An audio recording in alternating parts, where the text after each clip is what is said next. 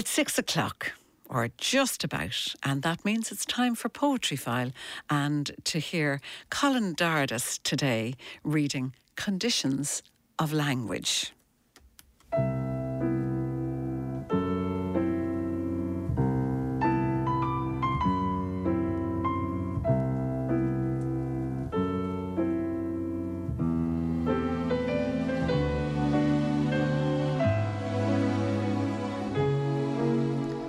Colin Dardis, Conditions of Language.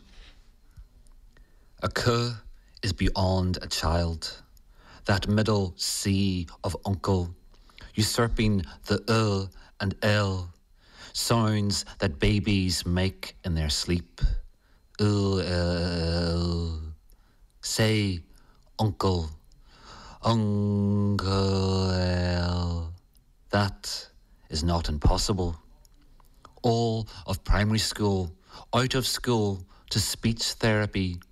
I wrestled with those K's and L's and Q's and R's until I was clean.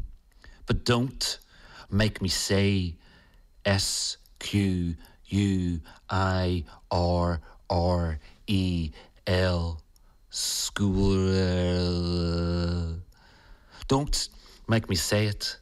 Not even today. But still, I did the impossible.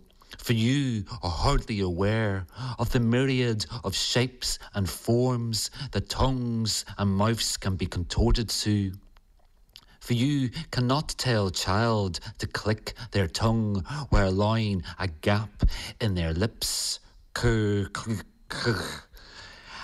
As much as you can't tear apart or diagram it out. All you can do is repeat and hope. Say, Uncle, Uncle L. Say, Colin, Colin, Colin.